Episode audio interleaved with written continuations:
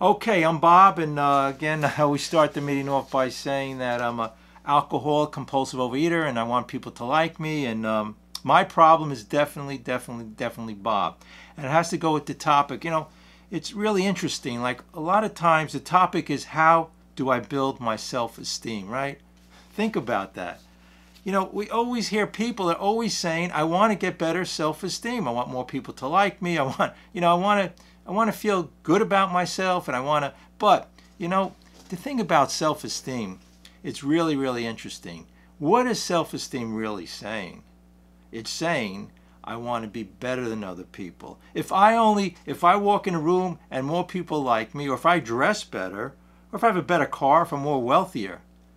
So in the big book, I was just talking about this before, it says common sense will be uncom- come, become uncommon sense. It's on page 15 in Bill's story. So, what is that actually saying? The things in life and the way, and we've been directing our lives, and I'm going to relate everything to our addictions, and I always go with the food.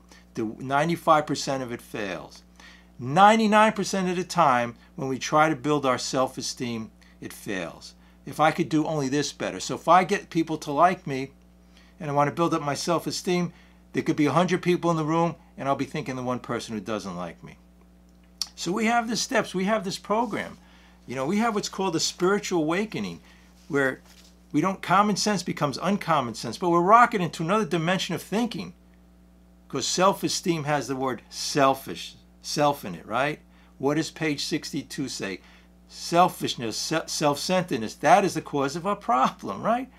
I mean, if, if you get this whole thing with self esteem, because people go to all kinds of, I had shelves full of self help books. People have all that, they go to all of this professional, all kinds of help, right?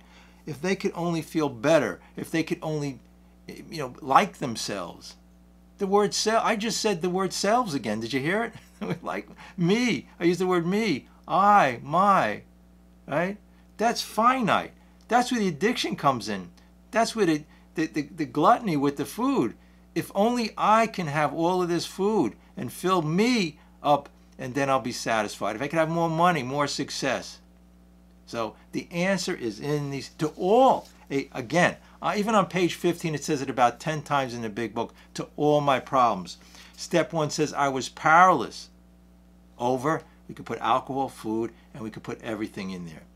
So when it comes to our addiction, to, to our addictions, we had to realize where the problem was. We thought we had the power. So if I'm going to sit here and say I'm not going to eat all of this this food, I'm not going to I'm going to not be angry at people. I'm going to get people to like me. Up to now, it's never worked, right? Our best thinking God is here. Because it all has to do with the self. You know, the self is so. How do I build my self esteem? Is the, is the question here. So, here, let me read a quote. Here's one quote To forget oneself is to be aware of all things. Okay, when you walk out of the house and you're in the self, it's always very what's called finite. There's a whole world out there, right? There's the sun, there's the, you know the moon, there's people, there's the excitement and joy and happiness in nature and all around us and everything, but we miss the whole boat because we're into the to the self, the ego, easing God out. We make ourselves a higher power. So do I want again the question is I'm saying, do you want to build up your self esteem? Okay. Is that the way to do it? Has it ever worked? You get more friends, more money? You know, when you get, they're called pleasures. And when you get it on one side, on the other side is much devastation. If I get like a bunch of people to like me, and then the next day they don't like me, well, you know, it's it's like it's it's a problem, right? So it's my desires that are cause of the all all the suffering. So what happens is is here. Now we're going to go to the big book and read just what happened when Ebby, Bill's friend, came in, and this is what happened to Ebby. Here, Ebby, it seems here he built self-esteem. So how did he do it?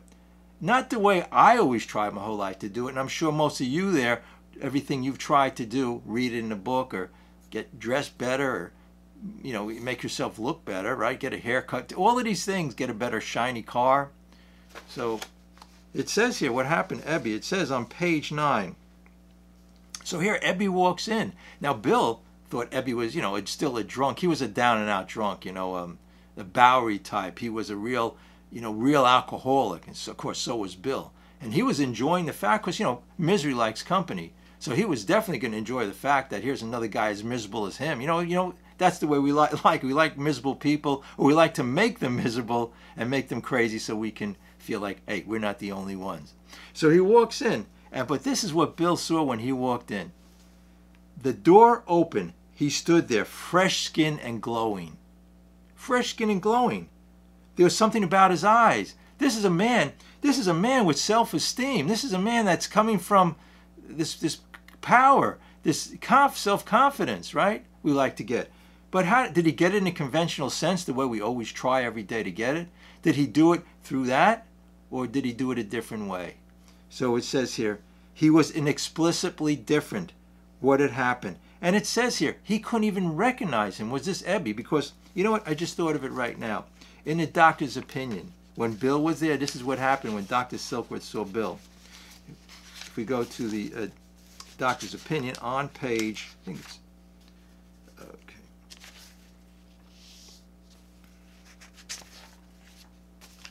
It was on page 31, Roman numeral 31, XXXI, in the middle of the page.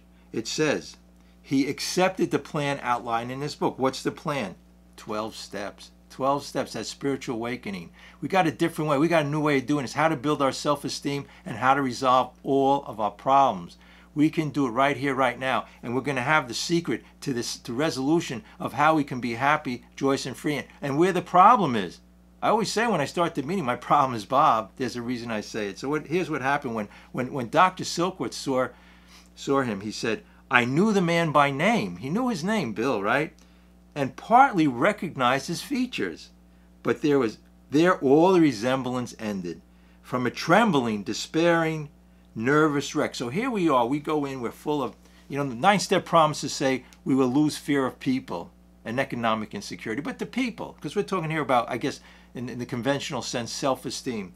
So here, Bill gained this tremendous amount of self-esteem. He looked like a different man. He could look people straight in the eye. He didn't, you know. So it says here, but before that, he was a miserable, miserable wreck. So anybody listening who thinks they're a miserable, miserable, miserable wreck, Wait one second. Let me just do one thing here. Okay. Anybody who thinks that they're a miserable, miserable, miserable wreck ha- can have the understanding, comprehension that this is where Bill was. You know, it's like when we come in here, we're really down, and it's like the 95 pound weakling when he grows up and he becomes like a Mr. America in life, right? Just like becomes Mr. America. So then it says here, I knew the man by name and resembled him recognize his features, but, and then it goes on to say, emerged a man brimming over with self reliance and contentment. So here we're talking about self reliance and contentment, right? We're not talking here about, you know, the self self esteem. It's self reliant and contentment. It's so he had he had developed that inner ability, right, to be. It, people didn't wouldn't even recognize him anymore. He became reborn, reborn a new man. So here we go. So it says here, um, I talked with him for some time, but was not able to bring myself to feel that I had known him before. This is pretty amazing. This is the miracle. These 12 steps, the man was completely changed in thinking.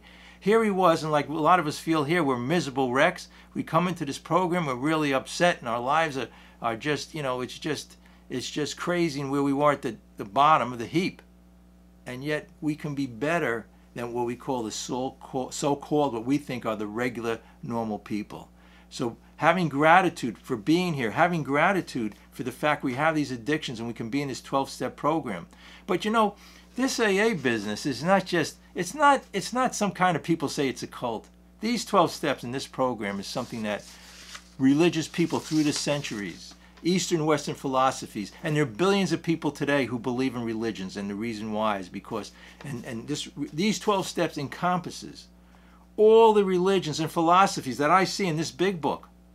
So if somebody says to you, you know, this thing about AA or OA or Narcotics Anonymous, 12 step program, it's all related to the, the, the having that spiritual awakening right? As opposed to, look, we live in a scientific age. This whole society, it's all by the intellect, all the science and everything. So no wonder we, we feel we could fix it, because science could fix everything else, right? And and years ago they didn't have the science, so they went to the spirituality. Today we have the low hanging fruit. Look, you can go buy a new computer, a new car, and that's going to make you happy. You can go do all of these things, and you know that. But that's momentary pleasure, and that's that's like the food. Hey, that's a great example. We can eat all the food we want. Can you imagine? We can eat like kings and queens. So we go for the low hanging fruit. So why do we have to become joyful and happy from within inside? You know, we can get our pleasure and happiness from food, from alcohol, from drugs, from money, and all of these things, and all of these luxuries, right? These momentary pleasures. But again, on the other side of the pleasure is just as much despair. How do we know? Well, look at our food addiction. How sick do we get? How do we distort our bodies? All the I have pages here and articles on all the ailments and all the things that happen and all these additives in the food and the craziness and, and the synthetic and the corporations making all the money on us and we were brainwashed. You know since we were kids and we're brainwashing our kids. So the point is is that we had a spiritual awakening all right with the food but we made that a higher power. We made all of these things a higher power but to no avail. We were miserable. Hey billionaires kill themselves right on the yacht